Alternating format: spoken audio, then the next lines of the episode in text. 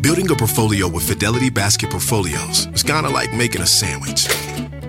It's as simple as picking your stocks and ETFs, sort of like your meats and other topics, and managing it as one big juicy investment. Mmm, now that's pretty good. Learn more at fidelity.com slash baskets.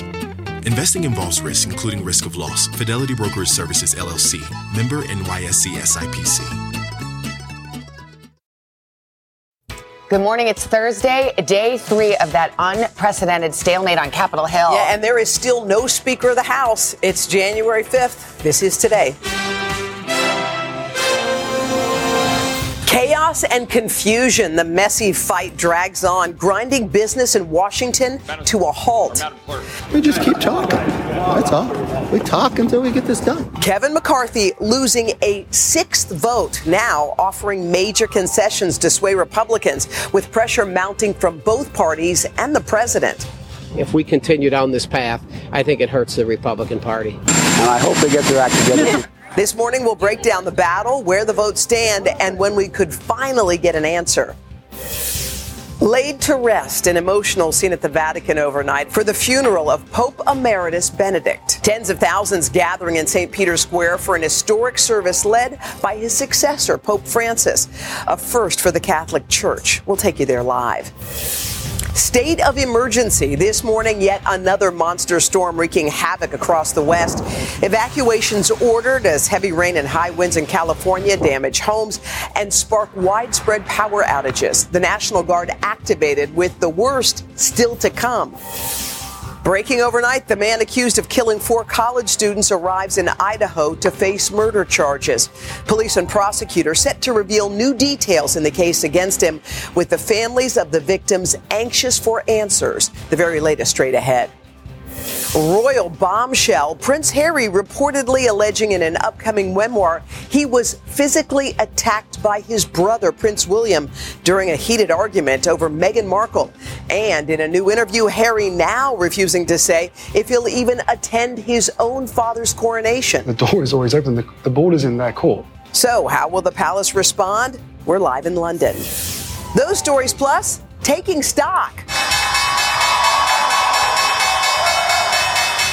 A behind the scenes look at our unforgettable experience ringing the opening bell at the iconic New York Stock Exchange. Now that's a signature. There you go. Awesome. Today, Thursday, January 5th, 2023. From NBC News, this is Today with Savannah Guthrie and Hoda Kotb, live from Studio 1A in Rockefeller Plaza. Well, good morning. So good to see you. We're so happy you're with us. It is a Thursday morning. What a what a day we had yesterday. That was so exciting, ringing the bell of the New York Stock Exchange. We've suggested maybe we ring a bell every morning at 7 a.m. I it like was that. so fun. And look at all of our producers and staff. We had such an incredible moment It- it celebrating them, really. It was, and I had to go before I went to bed. I had to Google: Did the stocks will wind up up or down? But they were in the green. So That's a good. good way to start. we didn't want to get blamed Yeah. for a market crash. Guys, lots of overnight developments to catch Yep. up on in this morning. First of all, the funeral for Pope Benedict. It concluded just a short time ago, and tens of thousands gathered at the Vatican to pay their respects. We will have details on that in just a moment. Okay, then out west, that powerful storm system, it's known as a bomb cyclone. It is hammering the region. It's causing widespread flooding, emergency rescues.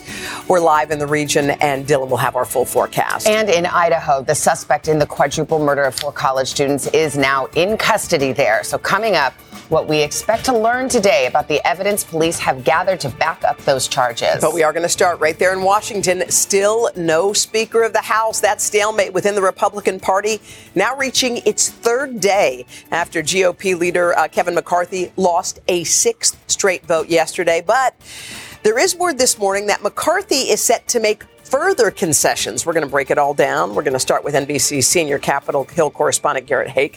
Hey, Garrett, good morning. Hey, Hoda, good morning. There is still no speaker and no deal. Negotiations going late into the night here overnight, but it's still not clear if Republicans are going to be able to break this stalemate within their party on selecting a speaker. This as members of both parties get more frustrated to be stuck in a political purgatory, one likened to Dante's Inferno. This morning, no end in sight to the chaos in Congress. A small but determined band of Republicans digging in against party leader Kevin McCarthy. He's still short of the votes needed to claim the Speaker's gavel. The House all but paralyzed after three more failed votes Wednesday. A Speaker has not been elected. The new GOP controlled Congress can't vote on bills, form committees, or even swear in members until they elect a Speaker.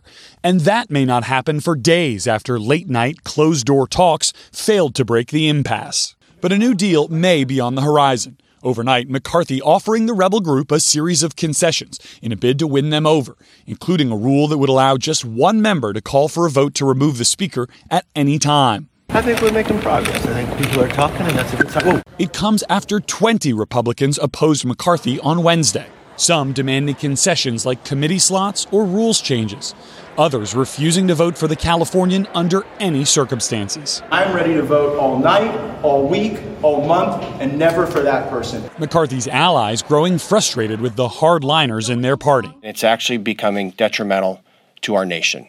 Even former President Trump, who urged Republicans to, quote, vote for Kevin, close the deal, couldn't sway McCarthy's opponents. The president needs to tell Kevin McCarthy that, sir, you do not have the votes and it's time to withdraw. President Biden weighing in on the fight on Capitol Hill. I just think it's a little embarrassing. And the rest of the world's looking. They're looking at, you know, can we get our act together? And overnight, the last person to hold the Speaker's job offering this advice to McCarthy Just get it done. Among the other concessions Kevin McCarthy offered to those 20 who voted against him are seats on the powerful Rules Committee, which determines what, if anything, comes to the floor, and an agreement not to interfere in open primaries where Republicans could face other Republicans. The House comes back into session at noon today, and we'll see if it's enough to move any votes. Savannah? All right, Garrett, thank you. That brings us to national political correspondent Steve Kornacki with us here at the big board. The closer look at what the numbers all mean. I, okay, day three, the latest episode of the the real lawmakers of Capitol Hill. There was this vote yesterday to adjourn. Okay, right.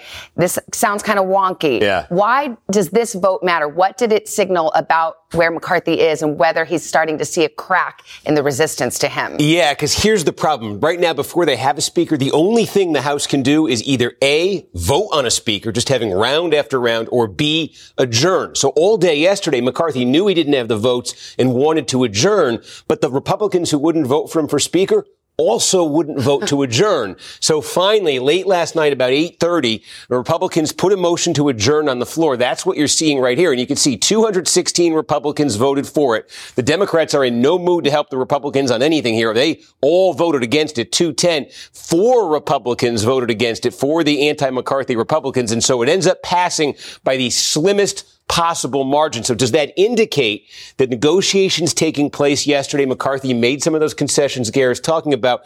Does it mean that some of that renegade faction takes that as a sign they can get some progress now?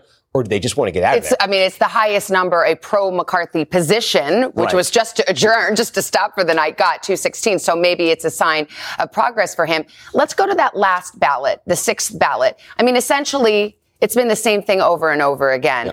How many votes does McCarthy have to pick up of these 1920 defectors to win the speakership. Yeah, there, there isn't an exact number because there's some very technical things here, but basically it comes down to this. We just showed you on that last vote that even on adjourning last night, four Republicans voted against McCarthy. Four basically is the number he can afford. If all 212 Democrats continue to vote for Hakeem Jeffries, which they've been doing on ballot after ballot, you see McCarthy landed with 201. The other Republican nominated, Byron Donalds, got 20. And there's somebody voted present. This is a Republican who voted present. So you got 21 21 Republicans who did not vote for McCarthy. He basically needs to pick up 17 of them to vote for him if four are going to vote against him. This is this is difficult. This isn't like just you know twist the arm of one lawmaker. He's really got to make a, a big concession here, and it sounds like one of them he's prepared to make is just that. Some of these holdout Republican lawmakers want to be able to vote to remove the speaker with just one lawmaker asking for it. Yeah. Isn't that like having this day over and over and over again potentially? It, it could potentially be this rule. They call this the motion to vacate. It was changed a couple years ago because in 2015 it was used against John Boehner, who was the House Speaker then. It helped to precipitate Boehner's downfall as Speaker in 2015. So when the Democrats got the House, when Pelosi took charge a few years ago, she changed it. She said that half of one party has to vote. That's more than 100 members Yeah. have to vote for it first before he could bring it to the floor. McCarthy said, you know, five he was willing to go down to. And the renegade faction here is saying, not even that. We want a single person at any time to be able to say, I want to vote on whether McCarthy should continue So as even if McCarthy wins with that concession, Lauren Boebert or whoever could wake up tomorrow and say, let's have a speaker election could, again. could happen anytime. Yep. Steve, good times. Thank you so much. Appreciate it, Hoda. All right. Thank you, Savannah. Uh, turning now to an extraordinary scene at the Vatican overnight. Tens of thousands of mourners and dignitaries gathering in St. Peter's Square for the funeral of Pope Benedict XVI. The service officiated by his successor, Pope Francis, marking a first in the church's modern history. NBC's Molly Hunter is at the Vatican for us. Good morning, Molly. Hoda, good morning to you. It was extraordinary to be here. It was somber. It had many similarities to previous papal funerals, but it was understated, really slimmed down, much simpler, which is exactly what Pope Emeritus Benedict XVI wanted. The dome of St. Peter's Basilica shrouded in a heavy mist this morning as thousands gathered to witness Pope Emeritus Benedict XVI embark on his final journey. The pallbearers, members of the papal household staff, Archbishop Ganswein, Benedict's personal secretary, his closest confidant for decades, leaning down to kiss the cypress coffin. Thousands of priests, bishops, and cardinals, including all seven American cardinals, and some 50,000 faithful filling St. Peter's Square. 86 year old Pope Francis arriving in a wheelchair due to mobility issues, delivering the homily, the first time in more than 600 years a current pope has presided over his predecessor's funeral mass. Cardinal Re, the dean of the College of the Cardinals, acted as principal celebrant. A traditional Catholic mass, but a simpler affair, as were Benedict's wishes. Pope Emeritus Benedict was deeply respected throughout the whole world church, where many people simply did not buy the caricature of him that had been promoted for so many years, frankly, by his critics and enemies. The whole event pared down compared to the last papal funeral of Pope John Paul II back in 2005. Uh, world leaders were here. It was a, a big event for the entire world. This was an event for the hometown, if you will. In the last three days, some 200,000 people waited their turn to say a final goodbye, many more than expected. And today, a new precedent, a blueprint. In 2013, Benedict opened the door for Francis or future popes to retire from a job for life. And today, as the sun finally poked through from the heavens, a blessing from Pope Francis on his feet, we saw what a funeral mass for a Pope Emeritus, what a simpler but majestic send off could look like.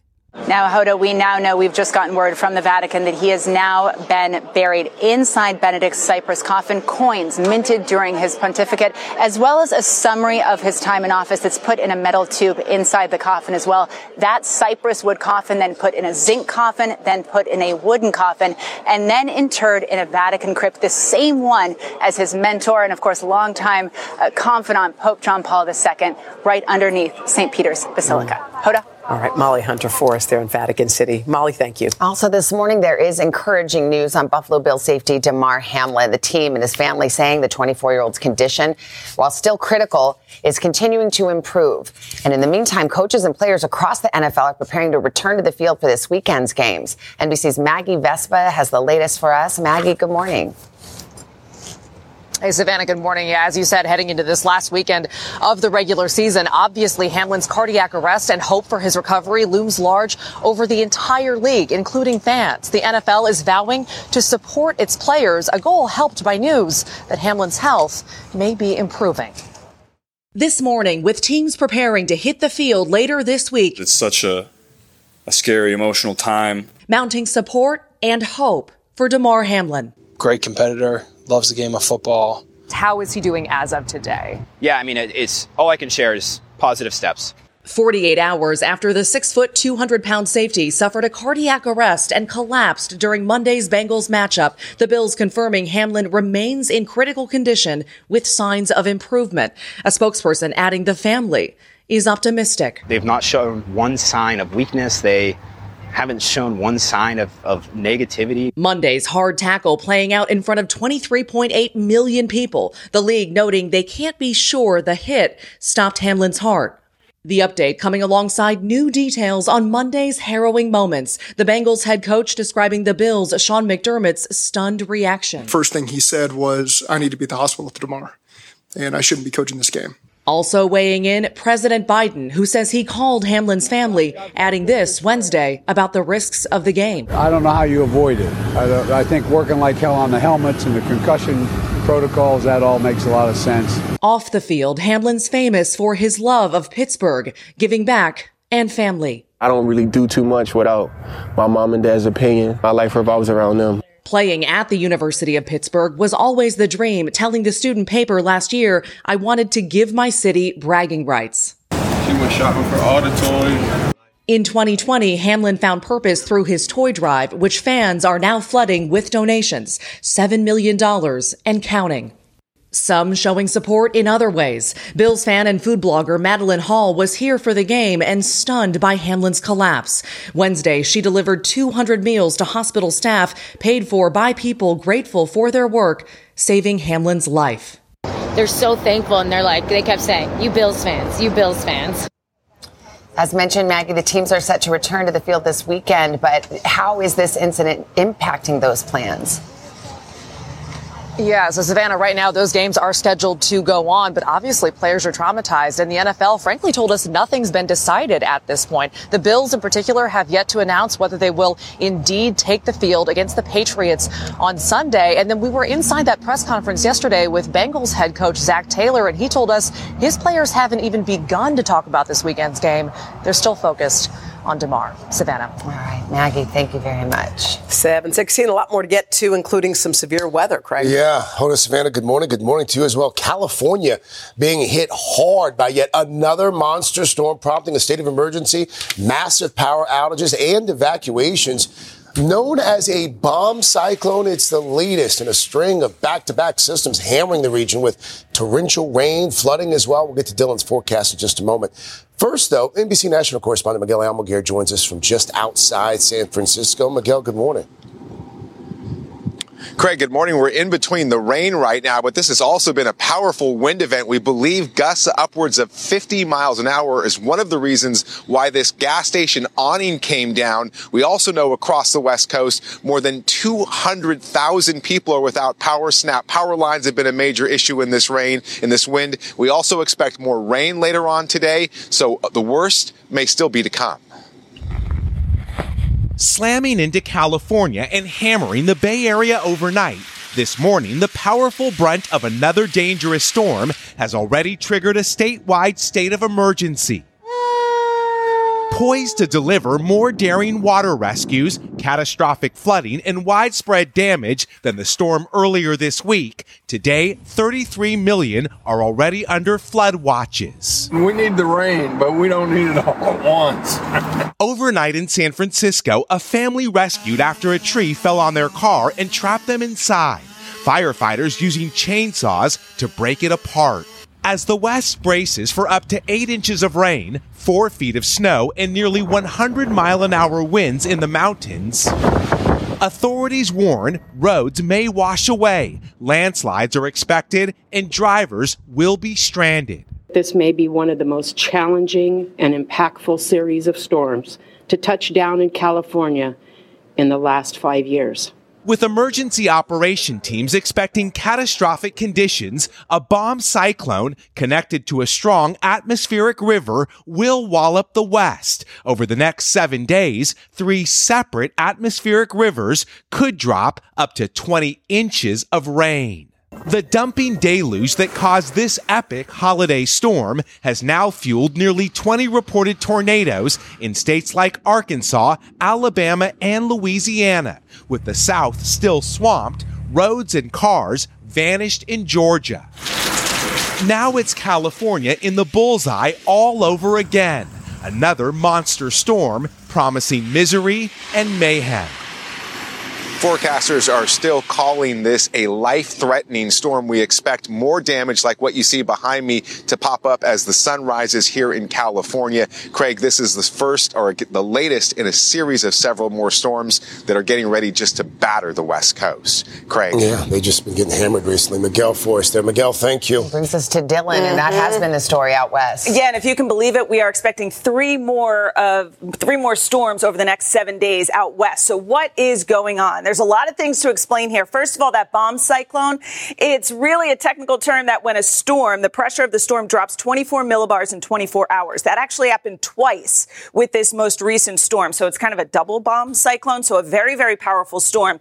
This is called the Pineapple Express. You have the moisture extending from uh, the Hawaii area, extending 4,000 miles over the Pacific Ocean and then dumps all of that moisture. It just kind of picks it up as it moves across the ocean and then dumps it all into, unfortunately, California. So this is the setup.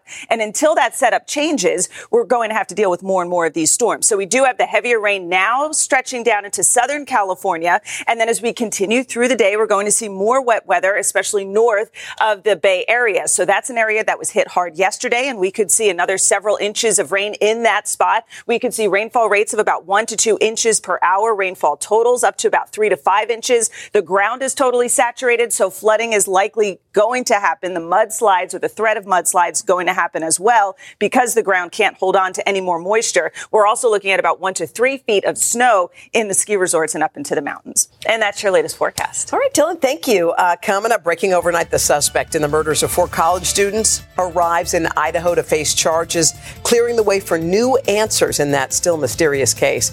We'll have the latest in a live report. And then the royal rift between Princes Harry and William reaching a new level this morning. Harry reportedly detailing in his upcoming book that he was physically attacked by William.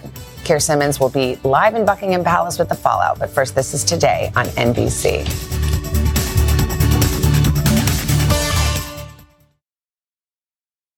The longest field goal ever attempted is 76 yards. The longest field goal ever missed? Also 76 yards. Why bring this up? Because knowing your limits matters, both when you're kicking a field goal and when you gamble. Betting more than you're comfortable with is like trying a 70 yard field goal. It probably won't go well. So set a limit when you gamble and stick to it. Want more helpful tips like this? Go to keepitfunohio.com for games, quizzes, and lots of ways to keep your gambling from getting out of hand. When you're hiring, the best way to search for a candidate isn't to search at all. Don't search, match with Indeed. Indeed is your matching and hiring platform with over 350 million global monthly visitors, according to Indeed data, and a matching engine that helps you find quality candidates fast. Use Indeed for scheduling, screening, and messaging to connect with candidates faster. Plus, 93% of employers agree Indeed delivers the highest quality matches compared to other job sites, according to a recent Indeed survey. Leveraging over 140 million qualifications and preferences every day, Indeed's matching engine is constantly learning from your preferences. Join more than 3.5 million businesses worldwide that use Indeed. Listeners of this show will get a $75 sponsored job credit to get your jobs more visibility at Indeed.com slash today. Just go to Indeed.com slash today right now and support this show by saying you heard about Indeed on this podcast. Indeed.com slash today. Conditions apply. Need to hire? You need Indeed.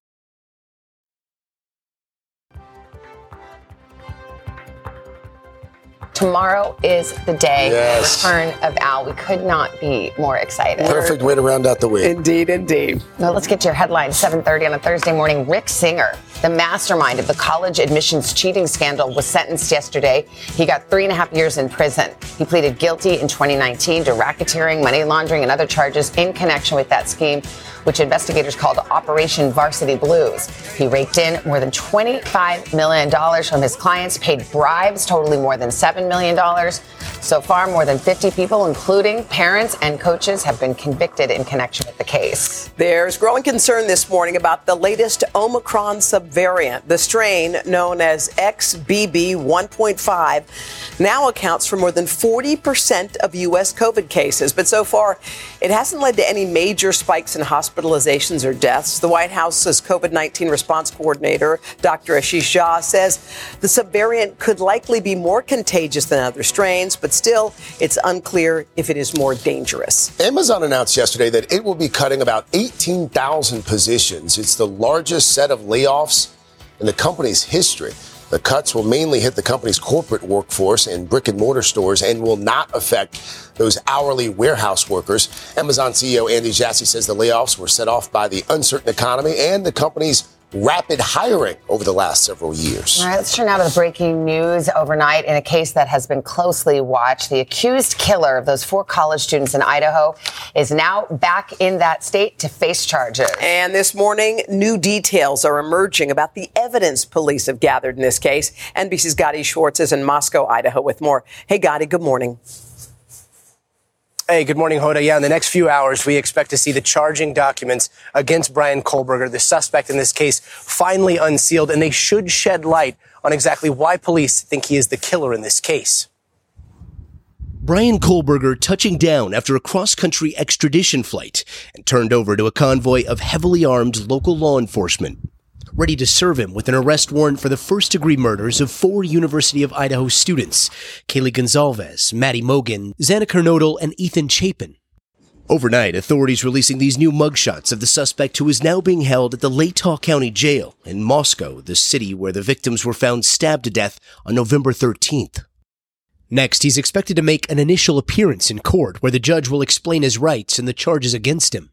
Kohberger was arrested in an early morning raid at his parents' home in eastern Pennsylvania last Friday and agreed to be extradited to Idaho in a hearing on Tuesday. His attorney in Pennsylvania said Kohberger intends to plead not guilty. He believes he's going to be exonerated. Body cam footage from one of two traffic stops in Indiana in mid-December show Kohberger and his father driving his white Hyundai Elantra from his apartment at Washington State University to the family's home in Pennsylvania. According to public records obtained by NBC affiliate KTVB, Kohberger applied to transfer the title of that same car from Pennsylvania to Washington just five days after the murders and had new Washington license plates when he was pulled over. We're slightly punched because we're for hours. They can be heard telling the officer about an incident involving a SWAT team at Washington State University. And what did you say about some SWAT team thing? There was, yeah, there was a mass shooting and everything. That incident had no apparent connection to the murders in Idaho a month earlier. Now the quest for justice begins to play out in the Latah County courts, with victims' families and loved ones anxious for answers. Yeah, indeed. Those answers hopefully will come soon, Gadi. Uh, tell us what we know about Cohenberger's first night in Moscow.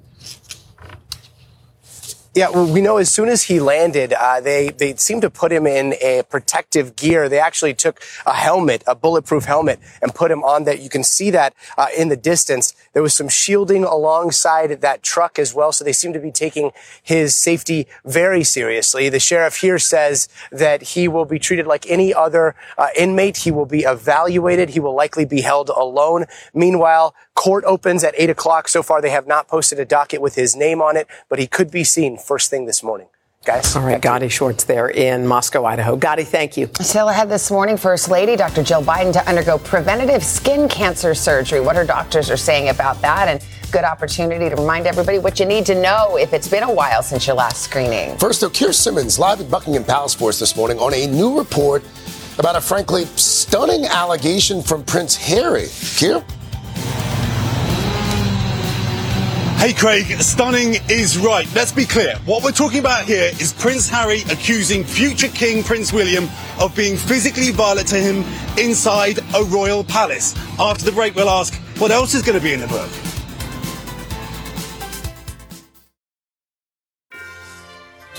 We're back uh, 740 now with what can only be described as a royal bombshell. That it is. Just days before the release of Prince Harry's highly anticipated new memoir, a report overnight that in the book, Harry alleges his own brother, Prince William, physically attacked him. NBC's senior international correspondent Keir Simmons is standing by for us at Buckingham Palace. Keir, what, what more can you tell us?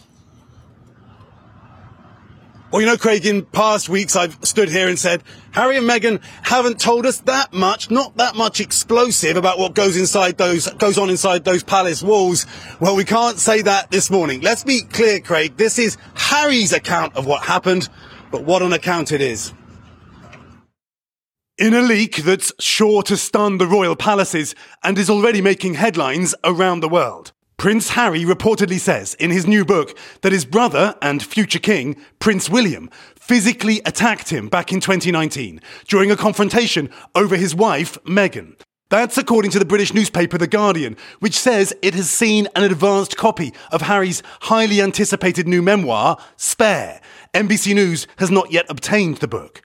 According to The Guardian, Harry describes the altercation, which he says took place at the couple's former home, Nottingham Cottage, in Kensington Palace.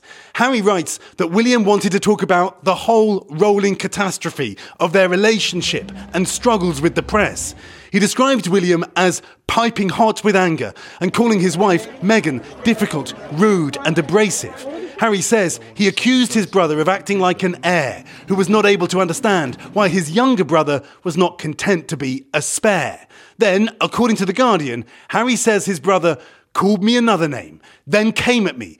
It all happened so fast, so very fast. He grabbed me by the collar, ripping my necklace, and he knocked me to the floor adding, I landed in the dog's bowl, which cracked under my back, the pieces cutting into me. I lay there for a moment, dazed, then got to my feet and told him to get out. The leaked excerpt goes on to say Prince William left, but came back later, looking regretful and apologised. According to The Guardian, Harry says, as his brother walked out again, he turned and called back, You don't need to tell Meg about this. You mean that you attacked me? I didn't attack you, Harold. And this morning, a new clip previewing an interview with Prince Harry that will be broadcast on Britain's ITV. Despite it all, Prince Harry indicating he may be open to attending the King's coronation later this year. Harry also appearing to say he wants reconciliation. But this morning, it's even harder to see how that is now possible. And this morning, Craig, NBC News has reached out to Penguin Random House, the publishers of the book, as well as representatives for Prince William and Prince Harry for comment. So far, uh, no comment. Craig. Yeah, they really are spilling all the tea here. I, I mean, what about King Charles? Where, did, where yeah. does King Charles fit into all of this, Keir? Any mention of him getting involved at all with his boys?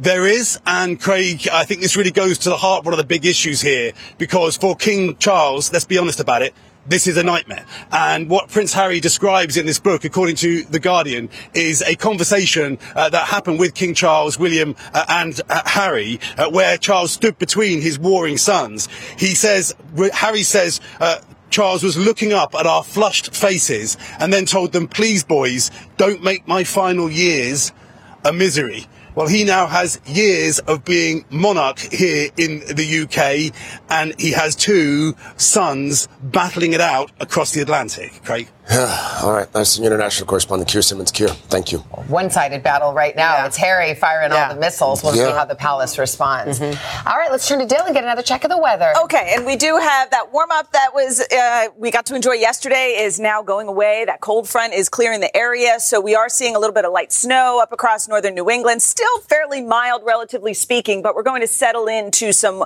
cooler temperatures, more seasonable for this time of year. Some snow showers in and around the Great Lakes, and man, just one massive massive storm after another. This one will impact California once again with lots of rain and mountain snow. And that's your latest forecast. All right, Thanks. Dylan, Thanks, thank Dylan. you. Coming up next, we are going to take you behind the scenes of that big morning. Boy, we got to ring that bell, the opening bell of the New York Stock Exchange. Okay, we had fun. Yeah. yeah. We'll tell you about it right after this. The longest field goal ever attempted is 76 yards. The longest field goal ever missed? Also 76 yards. Why bring this up? Because knowing your limits matters, both when you're kicking a field goal and when you gamble. Betting more than you're comfortable with is like trying a 70 yard field goal. It probably won't go well. So set a limit when you gamble and stick to it. Want more helpful tips like this? Go to keepitfunohio.com for games, quizzes, and lots of ways to keep your gambling from getting out of hand. It's time to breathe easier this allergy season with Breathe Right nasal strips. With instant nasal congestion relief for up to 12 hours, you can spend your time on your terms, not on your noses. Stuffy nose from outdoor allergens? No problem. We got you. Allergy season just turned into stripping season. Instant relief from nasal congestion anytime, anywhere. Need more convincing? Click the banner below and get a free sample. Breathe right. Get your strip on. Use as directed.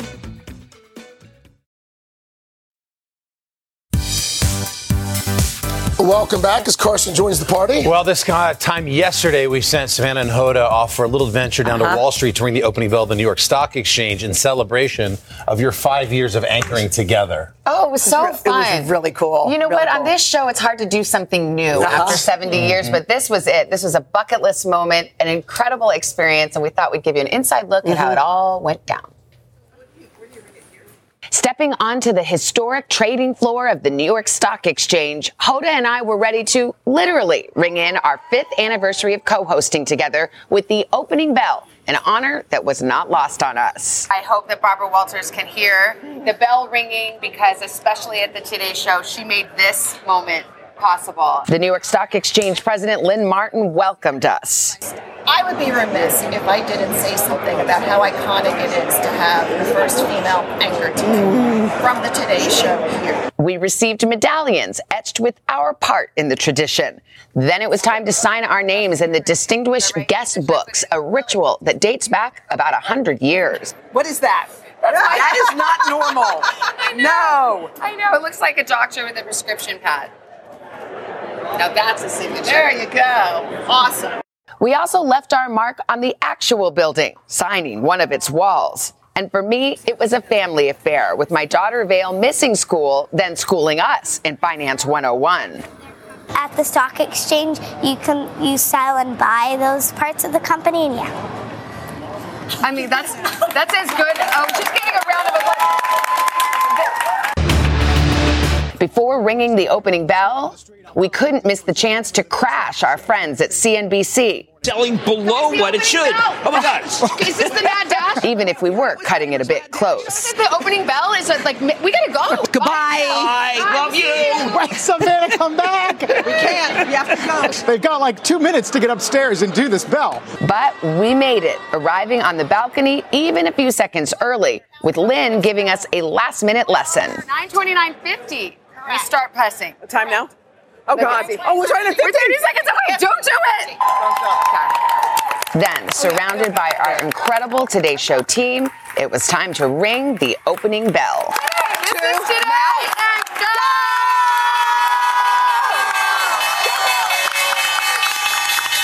So cool. As That Craig mentioned cool. yesterday, we did kind of stretch it out. They're like, that's enough ringing. We're like, We ding, ding, ding, stop. ding. It's long, right? It's You- long. You, It is. get one moment, but you can hold it for as long Yeah, as you want. exactly. Finally, Lynn was like this. Okay, girls. Time to, time to back. The markets are open. What's more nerve wracking, pressing the button to light the Christmas tree oh, or to ring the bell? I don't know. Well, they don't let us press the button of the Christmas tree. I know. tree. We're, we're yeah, we're a left to someone else. Yeah. But that was it was an amazing day. And by the way, can I just shout out Vale for a second because this little eight year old girl kind of owned the floor. And when she explained the stock market in 20 seconds, I was shocked. I was Yeah. like, "Are you kidding me, Vale? Like she was amazing." Well, her daddy gave her Yeah. a good Yeah. education. She said right after this, she goes, "What was that?" I'm like, "You were on TV." She was like, "What? Huh? Yeah, exactly. Cool as a cucumber. All right, guys, can we just say two words? What? Giddy, Giddy up. up. Giddy. Look who arrived. All pretty and Oh, pink hey. Shania Twain, new hair. music. She's got a world tour, and we're going to celebrate with her all during our next hour. It's time to breathe easier this allergy season with Breathe Right nasal strips. With instant nasal congestion relief for up to 12 hours, you can spend your time on your terms, not on your noses. Stuffy nose from outdoor allergens? No problem. We got you. Allergy season just turned into stripping season. Instant relief from nasal congestion anytime, anywhere. Need more convincing? Click the banner below and get a free sample. Breathe Right. Get your strip on. Use as directed.